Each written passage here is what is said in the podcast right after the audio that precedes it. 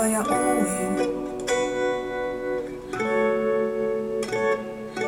Vai mo vo ni Te ai haya ui Добрый вечер, друзья! В эфире «Чайное радио» по РФМ и я его ведущий Антон Дмитрощук. Несколько раз в последнее время в интернете мне попались на глаза высказывания типа Хошань Хуанья не проходит процедуру желтого томления, и поэтому его правильнее относить к зеленым чаям.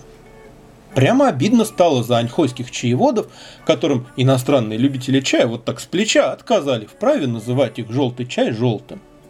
Да, за последние несколько лет желтые чаи, представленные на российском рынке, стали намного разнообразнее.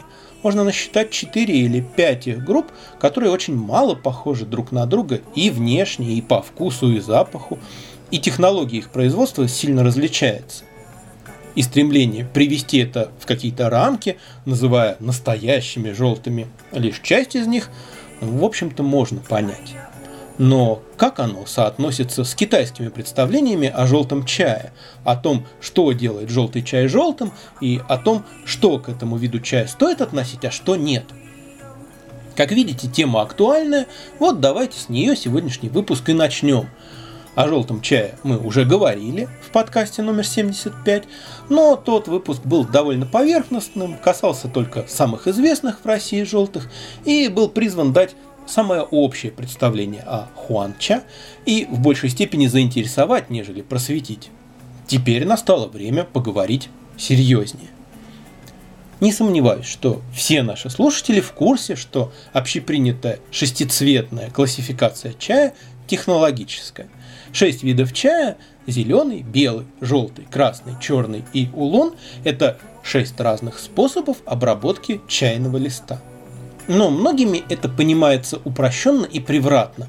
Многие думают, что в производстве каждого из шести видов чая есть какая-то специфическая операция, наличием которой и определяется принадлежность к этому виду. А это не совсем верно. В действительности лучше все-таки ориентироваться не на детали процесса обработки чайного листа, а на то, на что они направлены и какую цель преследуют. То есть лучше воспринимать виды чая не как способы, а как принципы трансформации состава чайного листа и, как следствие, его вкуса, аромата, цвета и прочих свойств. А вот конкретные технологические приемы и операции, с помощью которых достигается конечная цель, могут быть разными. Мне кажется, что вот так, в общем виде, это как-то не очень понятно. Давайте лучше разберем это на конкретных примерах. Зеленый чай – это чай с минимальным уровнем окисления, фиксированный и смятый. А белый чай – это чай, который не сминают. Вроде бы все понятно. Но у многих сортов зеленого чая нет сминания и скручивания как отдельной операции. Однако это не делает их белыми. Достаточное механическое воздействие они испытывают в процессе фиксации. Таким образом, часть зеленых чаев сминают и скручивают, а часть формально нет – или другой пример. Многие считают, что черный чай, хэйча, это чай, прошедший влажное скирдование. Но это не так. Хэйча – это большая и весьма разнородная группа чаев. Далеко не все из них проходят длительное влажное скирдование. Эта операция может быть короткой или вовсе отсутствовать. Важно другое. Вкус, аромат и прочие свойства хэйча формируются при участии специфических микроорганизмов, определенных видов грибов и бактерий, и благодаря им. И для развития этих микроорганизмов в процессе производства и или хранения чая целенаправленно создаются условия. Вот что такое хейча. А вот каким именно образом эти условия для микроорганизмов создаются, тут возможны варианты, и влажное скирдование лишь один из этих вариантов. То же самое и с желтым чаем. Длительное томление плотной упаковке в теплом помещении, это только один из способов сделать желтый чай. Не единственный и даже не самый частый. Просто он хорошо знаком российским любителям чая из-за того, что он используется при производстве двух самых знаменитых желтых чаев – Дзюньшанин Джень и Мэндин Хуанья. А остальные, которых намного больше, делаются иначе, немного другими способами.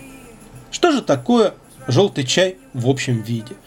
Желтые чаи – это частично, равномерно и своеобразно окисленные чаи. Частично, в отличие от максимально окисленных красных чаев. Равномерно, в отличие от улунов.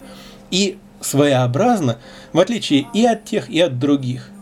Если у красных чаев и у улунов мы сохраняем ферменты в активном состоянии, а потом полностью смяв будущий красный чай для равномерной ферментации или повредив края листа будущего улуна для неравномерной ферментации, мы выдерживаем их в прохладном помещении для того, чтобы под действием ферментов восстановленные формы полифенолов превратились в окисленные и конденсированные то активность ферментов будущего желтого чая мы значительно снижаем, а затем выдерживаем его при повышенной температуре.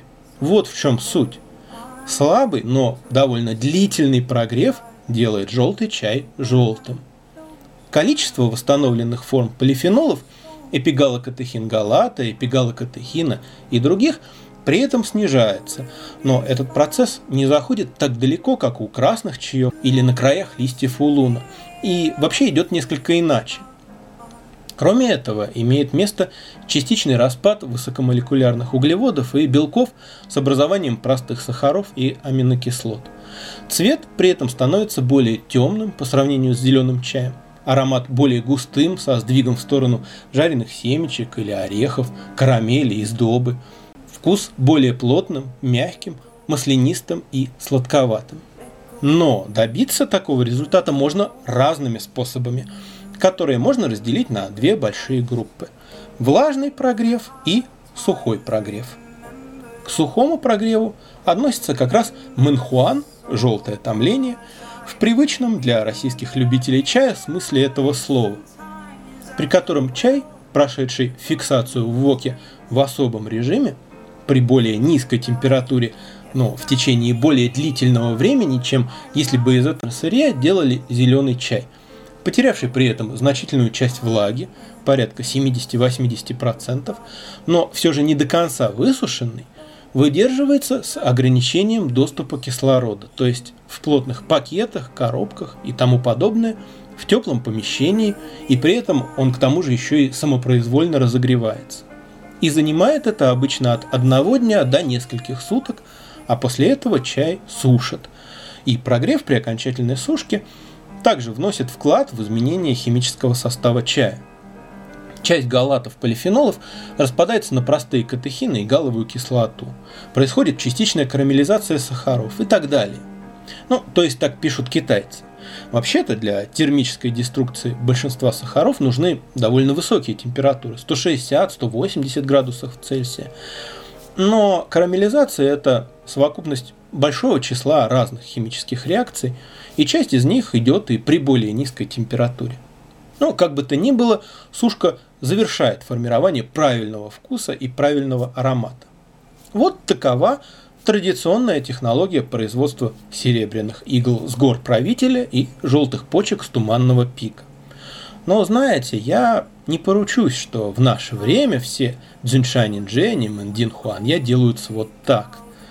По крайней мере, на некоторых видеороликах с заводов острова Джиншань что-то не видно стеллажей с ящиками для Мэнхуана. Зато видны бамбуковые корзины, которые отлично подходят для прогрева чая на углях что наводит на определенные размышления. Еще более сухой, если можно так выразиться, прогрев осуществляется в наше время. Это важно, поскольку этот чай знал разные времена и разные подходы, при производстве хошань хуанья и хошань инджень, желтых почек и серебряных игл с гор хошань. Это по сути один чай, только стандарт сбора для Хошань Хуанья – почка и лист или почка и два небольших листа, а для инжень – только почка. После прогрева в воке этот чай помещают в специальные бамбуковые корзины и ставят на угли. Угли совсем не горячие. Температура в корзине с чаем очень щадящая, буквально градусов 50. И периодически чай перемешивают. Каждый такой прогрев занимает несколько часов, потом чаю дают остыть, отдохнуть, затем цикл повторяется. Таких циклов обычно бывает несколько. Таким образом, весь процесс занимает ну, примерно сутки или реже двое суток. За этим следует сушка. Бывает, что к концу прогрева чай уже практически дошел до готового состояния, и его остается лишь немного досушить. Как видите, это несколько иная технология, и результат у нее иной. Хошань Хуанья, как правило, не становится таким оливковым, как Дзюньшань Инджэнь и Мэндин Хуанья. Он сохраняет чистый светло-зеленый цвет. У него довольно светлый настой. Но в аромате и вкусе есть мягкость, сладость и выраженные ванильные и ореховые ноты, не свойственные зеленому чаю. И в китайских источниках сюрприз – при описании производства Хошань Хуанья используется тот же самый термин Мэнхуан – желтое томление. Но все это Гань Пэй Мэнхуан – сухое желтое томление. А еще есть Ши Пэй Мэнхуан – влажное желтое томление. В этом случае берется более грубое сырье. Не почки, а флеши с хорошо сформированными листьями. При фиксации они теряют не так много влаги, примерно 50%. После фиксации чайный лист быстро и интенсивно сминают, и такой горячий и ощутимо влажный лист складывают в плотную кучу или в закрытую корзинку на время от получаса до нескольких часов. Когда чай влажный, он желтеет намного быстрее. После этого чай сушат. Сушке может предшествовать еще одно скручивание – и сортов желтого чая, которые производятся таким способом, больше, и распространены они весьма широко. Хунань, Юнань, Джэцзян, Аньхой, Гуандун. Но в России они менее известны, чем Дзюньшань Инджэнь и Мэндин Хуанья. К таким чаям относятся Байган Маоцзянь, ворсистые лезвия из Байгана, Пиньян Маоцзянь, ворсистые лезвия из Пиньяна, Гуандун Даицин, свежесть больших листьев из Гуандуна, Вэйдзян Баймао Цзянь, вэйдзянские лезвия с белым ворсом, Ванси Хуан Дача, большой желтый из Ванси и ряд других. И с формальной точки зрения, в этом можно усмотреть небольшое сходство с Хэча. Только скирдование занимает тут не недели, а часы. Однако механизм происходящих с чаем изменений тут совсем другой. Полифенолы окисляются не под действием грибов и бактерий, как у черных чаев, и не под действием оксидаз самого чайного листа, как у красных чаев и у лунов. Небольшая активность ферментов сохраняется, но играет второстепенную роль, а преобладает тут самопроизвольное окисление полифенолов при повышенной температуре. Вот им и обусловлена специфика желтого чая. А то, как конкретно проводится прогрев, второстепенно. Такие чаи, конечно, заметно грубее по сравнению с Дзюншанин Джень, Мэндин Хуанья и Хошань Хуанья. Например, свежий гуандунский даэцин производит прямо-таки пугающее впечатление. У него странный буровато-желтый лист и резкий табачный запах, который немного напоминает некоторые аньхуаские тяньцзянь. И, как и у тяньцзянь, аромат и вкус трансформируются со временем, и резкость и дымность уступают место фруктовым оттенкам обработка некоторых сортов желтого чая, например, гуйчжоуского хайма агунча, податного чая из хайма, аньхойского ванси хуан сяоча, маленького желтого из ванси, и хубейского юань хуанча, желтого из юань, представляет собой нечто промежуточное между сухим томлением и влажным. По большому счету, режим обработки зависит от уровня сырья – чем более нежное сырье берется, тем ближе способ к сухому. Медленнее фиксация, чай теряет больше влаги и потом дольше томится.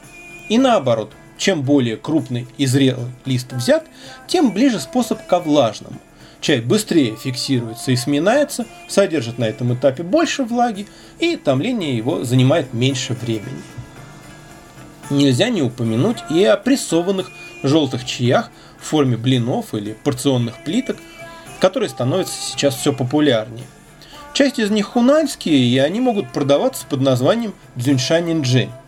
Но сырье у них намного грубее, они тусклее темнее, и больше похожи на недоделанный красный чай, чем на полноценный желтый. Как видите, желтых чаев много, и многие из них совсем друг на друга не похожи. Следует ли какие-то из них исключить из числа настоящих желтых? Если бы в Китае существовал государственный стандарт желтого чая, то самым правильным было бы придерживаться его в этом вопросе. Но если он и есть, мне об этом неизвестно. А на практике все то, о чем я сказал выше, в том числе и Хошань Хуанья, в общедоступных китайских источниках, начиная прямо с Байке, китайского аналога Википедии, относят к желтым чаям в современном понимании этого слова. Тут надо отметить, что иероглиф Хуан встречается в названиях сортов чая, начиная с эпохи Тан – но тогда он означал естественное пожелтение чая, а не специально разработанную технологию. В общем, тут все как и с белым чаем. Иероглиф «бай» в названии еще не означает, что перед вами байча. А все описанные мной варианты технологии входят в понятие мэнхуан – желтое томление – Поэтому я бы предложил не пытаться быть святее Папы Римского и не переиначивать китайскую терминологию без необходимости. Ну, ведь это все равно, что называть крашеной только такую стену, над которой трудился человек с малярным валиком. А если он воспользовался кистью или фломастером, значит стена не крашеная. Валиком-то по ней не прошлись. Просто нужно понимать, что Дзюньшань Инжэнь и Мэндин Хуанья – это одно, Хошань Хуанья и Хошань Инжэнь – другое, Гуандун Дэйцин и другие крупнолистовые желтые – третье, ну а дешевые прессованные желтые – четвертое.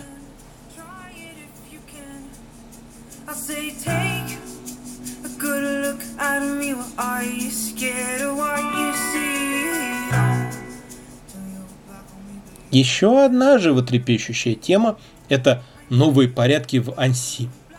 В начале осени прокатилась волна сообщений о том, что в Анси теперь запрещено использовать станки-роллеры при производстве тигуаней, что роллеры опечатаны, их движущиеся части заблокированы, и по деревням периодически ездит специальный патруль и следит за тем, чтобы тигуанин скручивали только вручную. Ну, точнее, в ножную. Мешок с чайным листом уминают ногами – и что недостаточно добросовестно скрученный чай могут прямо на рынке у торговца конфисковать. Ну, в общем, шума было немало. И стали даже встречаться высказывания, что, мол, Тигуанинь Ванси теперь будут делать по старинным технологиям. Эх, друзья, давайте вспомним о такой замечательной вещи, как здравый смысл. Стряхнем с него пыль и воспользуемся им.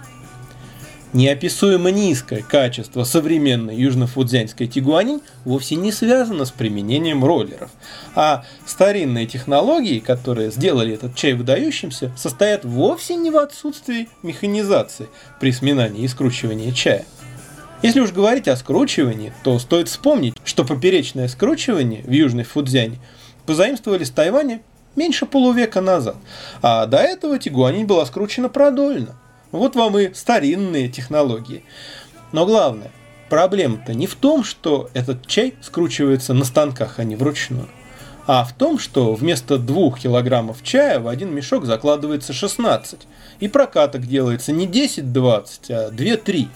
Вот поэтому нынешняя ансийская тигуанин похожа не на изумрудные жемчужины, а на каких-то бледных искалеченных креветок – и вот поэтому у нее нет ни одной сглаженной грани. И вот поэтому вместо целых и равномерно промятых листьев в ее чайном дне мы видим то какие-то рваные клочья, то бледный сухой лист. И если то же самое с такой же степенью добросовестности делать не на станке, а ногами, то вряд ли что-то изменится в лучшую сторону. А с какой, собственно, стати? Скорее уж можно ожидать, что все станет еще хуже. Если честно, я вообще плохо понимаю, как при таком массовом производстве чая, как в Анси в наше время, можно полностью отказаться от станков. Кто будет скручивать весь этот чай и как это можно успеть?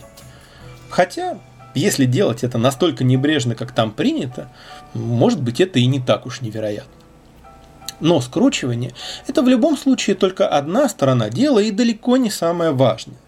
Старинные технологии подразумевают качественную выделку зелени и качественное окисление краев чайного листа.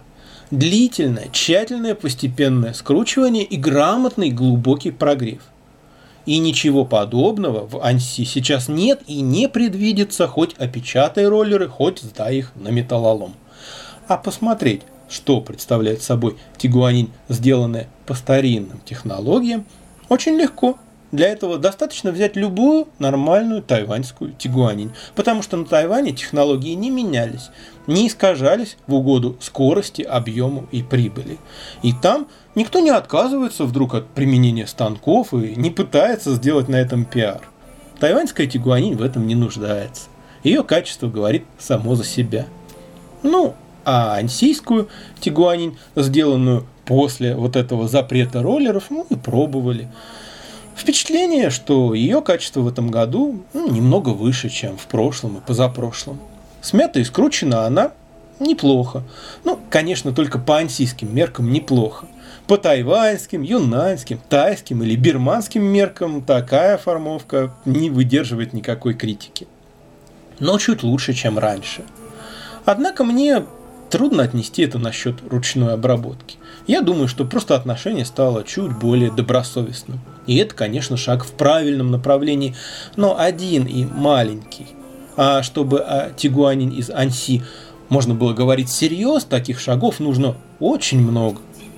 Вкус и аромат у нынешней Тигуанин стал немножко чище и слаще, без неприятной кислоты и горечи. Но в целом он очень примитивен. Лично мне трудно считать это улуном, да и полноценным чаем вообще.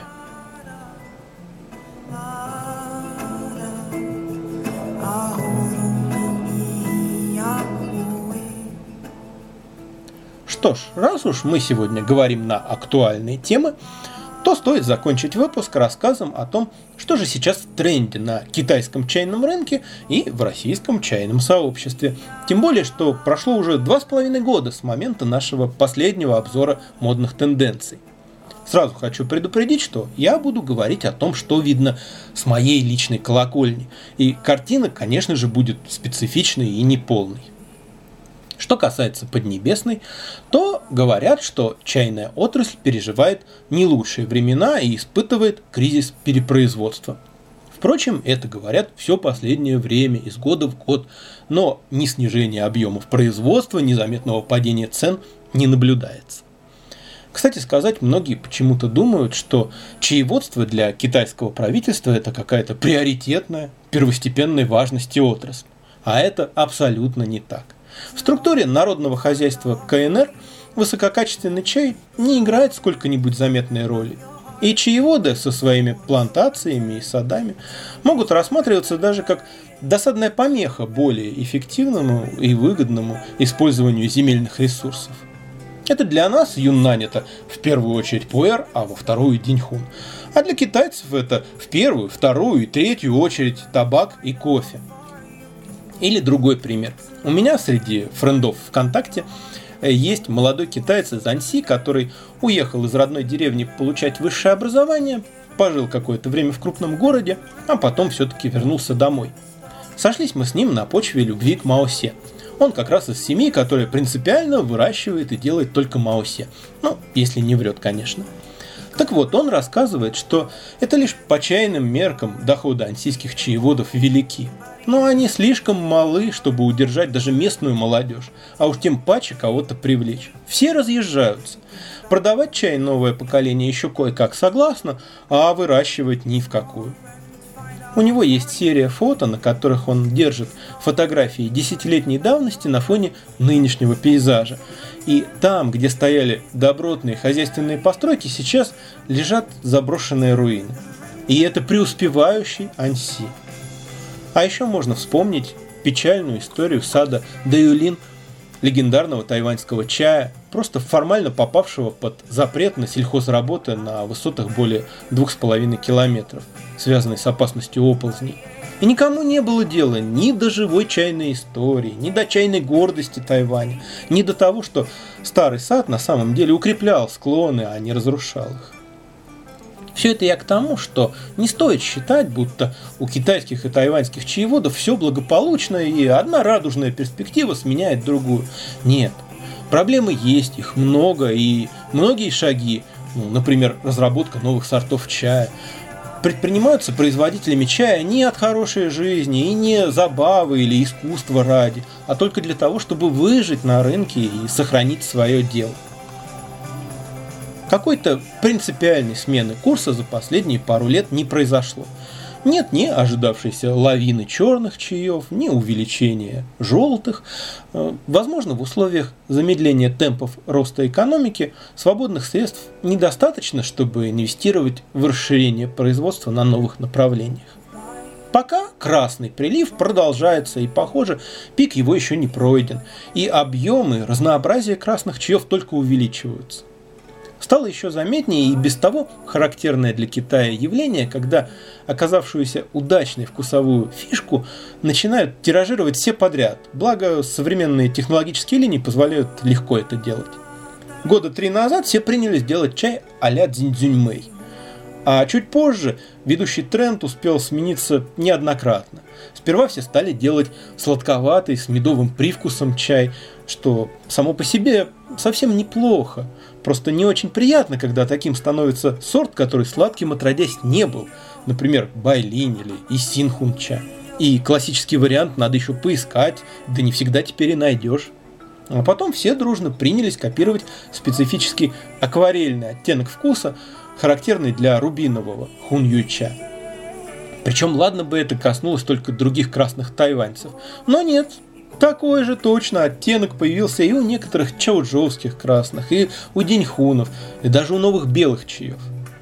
Ощущения от всего этого примерно такие, как если, выйдя на улицу, обнаружить, что почти все перекрашено в какой-нибудь один цвет. И дома, и машины, и деревья, и собаки. И даже если вы очень любите этот цвет, вряд ли вас такое обрадует. А в последние пару лет все больше становится красных чаев из отборного сырья, из нежных молодых почек, но с обработкой принципиально отличающейся от дзиньцзюньмэй, с сокращенным временем ферментации. Такой чай имеет сероватый или даже зеленоватый ворс, светлый цвет настоя, легкий, но насыщенный вкус и яркий, богатый и долгий цветочно-фруктовый аромат, немножко напоминающий улунский. Такой чай как бы находится между обычными красными чаями и улунами – но реализовано это совсем иначе, нежели в гибридных чао-джоу-ча, которые проходят и улунское протряхивание, и красную глубокую ферментацию. Разумеется, все время появляются какие-то микротренды, какие-то новые забавные штучки. Ну, например, все прекрасно знают шупуэр, запеченный в кожуре мандарина или грейпфрута, и красный чай, запеченный в кожуре мумардики харанции – а вот в последнее время пальму первенства у мандаринов и тыкв перехватили лаймы, так называемые сяо цингань. Появился баймудань, запеченный в лайме, деньхуны и сяоджуны в лайме, цветки росы, хризантем в лайме и так далее до бесконечности. В России к этому относятся с прохладцей. Некоторые любители хорошего чая проявляют снобизм, считая ниже своего достоинства даже пробовать чай с добавками или дополнительной ароматизацией. А вот китайцам такое отношение совсем не свойственно. Вкус и аромат интересуют их больше, чем идея чистоты во что бы то ни стало. Нам попадались ароматизированные чаи, для которых использовалось сырье такого высокого уровня, какое в чистом виде трудно найти. И нередки сочетания, которые россиянам показались бы странными. Ну, например, один лунзин с цветами османтуса чего стоит – еще из новинок э, стоит отметить замороженные улуны, в первую очередь гуандунские, бин даньцуны, то есть ледяные даньцуны, у которых вместо финальной сушки и прогрева следует заморозка, сохраняющая яркий аромат и нежный вкус. Хотя само по себе это явление не такое уж и новое. Насколько я смог понять, первоначально этот прием возник на Тайване, но продукт, получаемый при этом, не рассматривался как готовый чай, который можно пить. Это был полуфабрикат, обработку которого потом следовало завершить, а заморозка была лишь способом временно приостановить обработку. Но позже обнаружилось, что такой чай можно заваривать и пить прямо так, не доделывая, и у него есть своеобразные вкусовые достоинства. Так возникла особая разновидность чая, и в гуандунском варианте она стала ну, относительно популярной в последнее время. Правда, мы таким чаем не занимаемся потому что он вообще-то должен оставаться замороженным вплоть до его заваривания. А хорошо ли он перенесет транспортировку из Китая при обычной температуре, трудно сказать. Если же обратить взор на отечественную чайную среду, то, пожалуй, главный итог последних лет – то, что разнообразие и свободы самовыражения здорово прибавилось. Теперь редко можно встретить человека по принципиальным соображениям, придерживающегося какой-нибудь одной традиции чаепития. И гораздо чаще можно встретить самые разные эксперименты. Формат чаепития с чайным полотенцем часи заметно потеснил привычное чаепитие за чебанью. Свет перестал сходиться клином на ихинских чайниках. Многие успели убедиться в том, что в чайниках из Дзяньшуя, Цзиньчжоу и Гуанси чай получается, ну, как минимум, не хуже. Гончарное дело стало необыкновенно популярным хобби. Буквально в какую чайную теперь не зайди, везде что-то лепят, расписывают и обжигают. Ну, конечно, по большей части это лишь наивное творчество, и многие из тех, кто сейчас увлекся керамикой, вообще не собираются чему-то учиться всерьез. Существуют, например, двухнедельные курсы, слушателей которых учат лепить чашки, а заканчивается все фотосъемками того, как трудятся новоиспеченные керамисты. То есть это просто такое развлечение с фотографиями на память. Своего рода туристическая поездка в страну ремесел. Но все же находятся и те, кто идет дальше, изучает разные методики, монтирует собственные печи и постепенно учится делать действительно качественную посуду.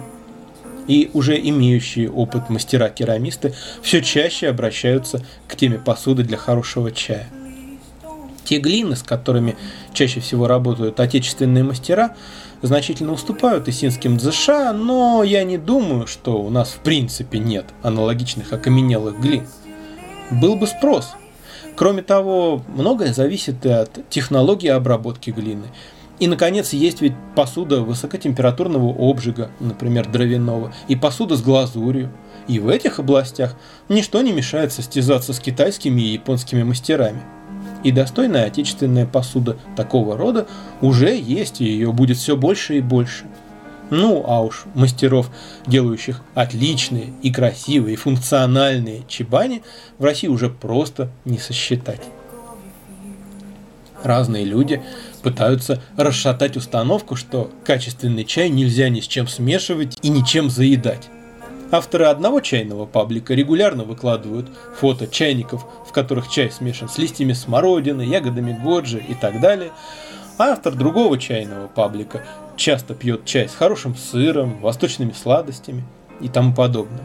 И, конечно же, сами чайные интересы уже не ограничиваются рамками Китая и смежных стран – Бирмы, Лаоса и Таиланда.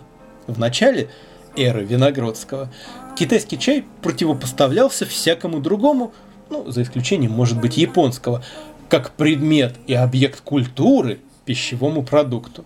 Теперь же парадигма сменилась окончательно. Для большинства любителей чая стало очевидно, что любой чай – это и пищевой продукт, и объект культуры одновременно. И в той или иной степени интересен любой чай. И зачастую, чем более необычен, экзотичен и далек от китайских стандартов чай, тем он интереснее. И это не только чая касается. Почти каждый год возникает ажиотаж вокруг какого-нибудь нового этнического растительного напитка. Много говорится о его уникальных чудодейственных свойствах, но хватает этих баек и эффекта новизны от силы на год. Три года назад хитом была клитория, она же анчан, она же мотыльковый горошек.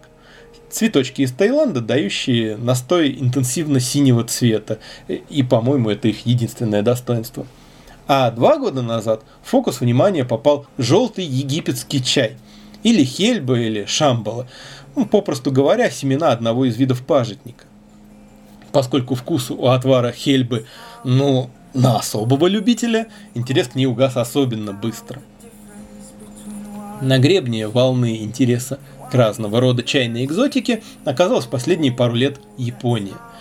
Надо сказать, что сообщество людей, изучающих и воспроизводящих элементы традиционной японской чайной культуры, появились в России довольно давно, но были и остаются обособленными от чайных клубов, ориентированных на китайский чай.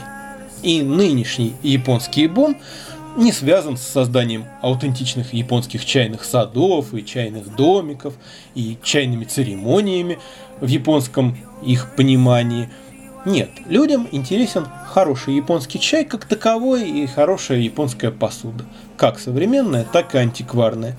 И всего этого в информационном пространстве стало очень много. Лично мне кажется, что чересчур. Другая заметная волна – это индийский чай. В массовом сознании он все еще выступает в роли понятного и знакомого повседневного чая. Но в Индии есть и чай, который может представлять интерес для чайного гурмана.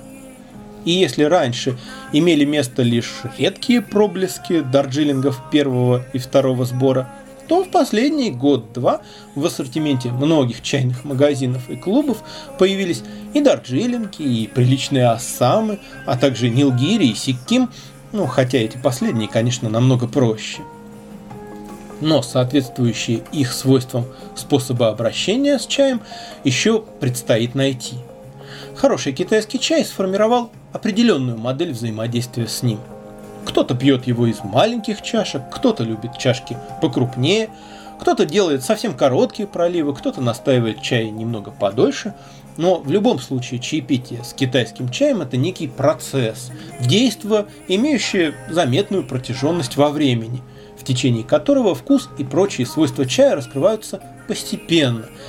И китайский чай, даже довольно простой, хорошо для такого взаимодействия подходит. А вот как быть с хорошим индийским чаем, непонятно. Вкус его достаточно богат и красив, чтобы хотелось понаблюдать за ним в таком же постепенном раскрытии. А сделать одну большую кружку и выпить ее как-то жалко. Но в то же время максимум впечатления он создает при первом же проливе. А уже на втором начинается спад, и это обескураживает. Ну, представьте себе фильм, в котором нет завязки, кульминации и финала, а все самое существенное происходит в первые 10 минут, а дальше оно начинает повторяться во все более скучной и безыскусной форме. Очевидно, тут надо вырабатывать какой-то новый подход – Вероятно, дальше должна дойти очередь и до цейлонского чая. Можно встретить в России качественный индонезийский, филиппинский, новозеландский чай и многое другое. Понемногу прибавляется информация о корейском чае и корейской чайной культуре. В общем, люди начинают смотреть на чай шире и активно интересоваться всем необычным. И это, конечно, хорошо. Из самого последнего э, юннаньские улуны из уезда Танчун округа Баошань так называемые дзибянь-улуны, улуны с самого дальнего края. Их тоже не назовешь новинкой, делать их там на самой границе с Бирмой стали не в последние годы, однако интерес к ним в российском чайном сообществе возник совсем недавно. Они довольно похожи на тайваньские высокогорные улуны слабого прогрева и на хуншуй улуны. И сырьем для них является в основном базовый тайваньский культивар синсин улун – в Танчуне очень серьезные высоты, до 2500 метров. Практически нет техногенных загрязнений, зато есть высокая вулканическая активность, обуславливающая специфический состав почв. Все это создает прекрасные возможности для производства высококлассного чая. Правда, по сравнению с серьезными тайваньскими хайлендерами, дзебянь-улунам несколько недостает элегантности и изысканности. Но зато они намного превосходят новозеландцев и большинство тайцев – помимо странного и экзотического, люди все больше тянутся к высококачественному, что не может не радовать. И не меньше радует тенденция к самоорганизации, когда любители чая из разных городов придумывают совместные некоммерческие проекты, благодаря которым многие могут с минимальными затратами познакомиться с хорошим чаем. Например, клуб пуэрных снобов и ряд других проектов сообщества чайной беседки. Еще одна характерная черта последних лет – фирменный чай. Очень многие чайные проекты стали продавать китайский чай под собственным лейблом. С одной стороны, хорошо, когда люди отвечают за качество чая своим собственным именем. Да и понять их эмоции нетрудно. На определенном этапе очень приятно видеть на какой-нибудь вещи свой логотип. Но все-таки, на мой взгляд, по-настоящему это имеет смысл, когда чай сделан своими руками, или при личном участии, или хотя бы под личным контролем, и ты внес в него какой-то заметный вклад. Ну, например, как в случае с чаем проекта Laos Tea, или с фирменной тигуанинью чайного путешествия несколько лет назад, когда производителю объяснили, как надо ее сделать и настояли на этом – А в Анси к тому времени так делать чай уже перестали. И это действительно была лучшая тигуанин за все последнее время, какую я видел. Однако в большинстве случаев ничего подобного не происходит. Просто покупается партия какого-то готового чая, заказывается русифицированная упаковка с символикой компании, и китайский производитель или поставщик фасует чай в нее. В этом случае роль наших соотечественников, чей логотип стоит на упаковке, сводится лишь к выбору чая, и это не так уж интересно. Вся разница в том, что продвигаться и запоминаться будет название их проекта, а не бренд китайского завода. К тому же мне бы хотелось, чтобы фирменный чай был классным, чтобы он мог послужить эталоном сорта и примером высокого качества и вызывал неподдельное уважение. Но почему-то многие российские компании на роль фирменного выбирают наоборот очень простой, доступный, средненького качества чай – тем самым, как бы говоря покупателям, что такое качество вполне приемлемо, и мы под этим подписываемся. И я плохо понимаю, зачем поступать так. Еще одна примета времени – у людей проснулась тяга к живому общению. С каждым годом растет число чайных фестивалей, и все чаще возникают проекты чайных путешествий и караванов, в рамках которых один человек или целая группа людей едет по нескольким городам или через всю Россию и даже за ее пределы для знакомства, общения и обмена опытом. Иногда эти проекты остаются на уровне планов, но нередко и вполне успешно реализуются. Как оказывается, это не так уж сложно и страшно. К сожалению, не все чайные путешественники ведут себя адекватно и корректно, но в целом это прекрасная затея. Оказавшись с человеком в одном пространстве, за одной чебанью, можно гораздо больше о нем узнать и гораздо лучше понять его, чем при виртуальном общении. Мы и сами любим путешествовать по новым для нас чайным местам и городам. Впрочем, и виртуальное общение тоже не стоит недооценивать. Я обратил внимание, что для чайных путешественников почему-то типично считать, что чайные люди из разных регионов не знают ничего друг о друге, а вот они сейчас проедут и всем обо всех расскажут. А это, конечно, не так. На дворе 21 век.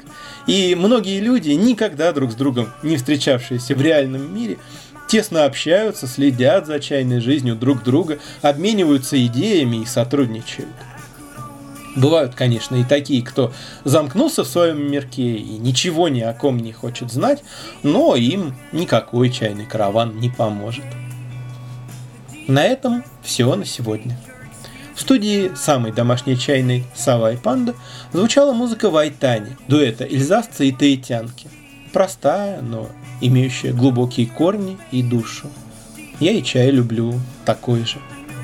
Давайте послушаем еще одну их песню, но перед этим будет еще и сказка на ночь. До новых встреч, друзья, и всего вам чайного.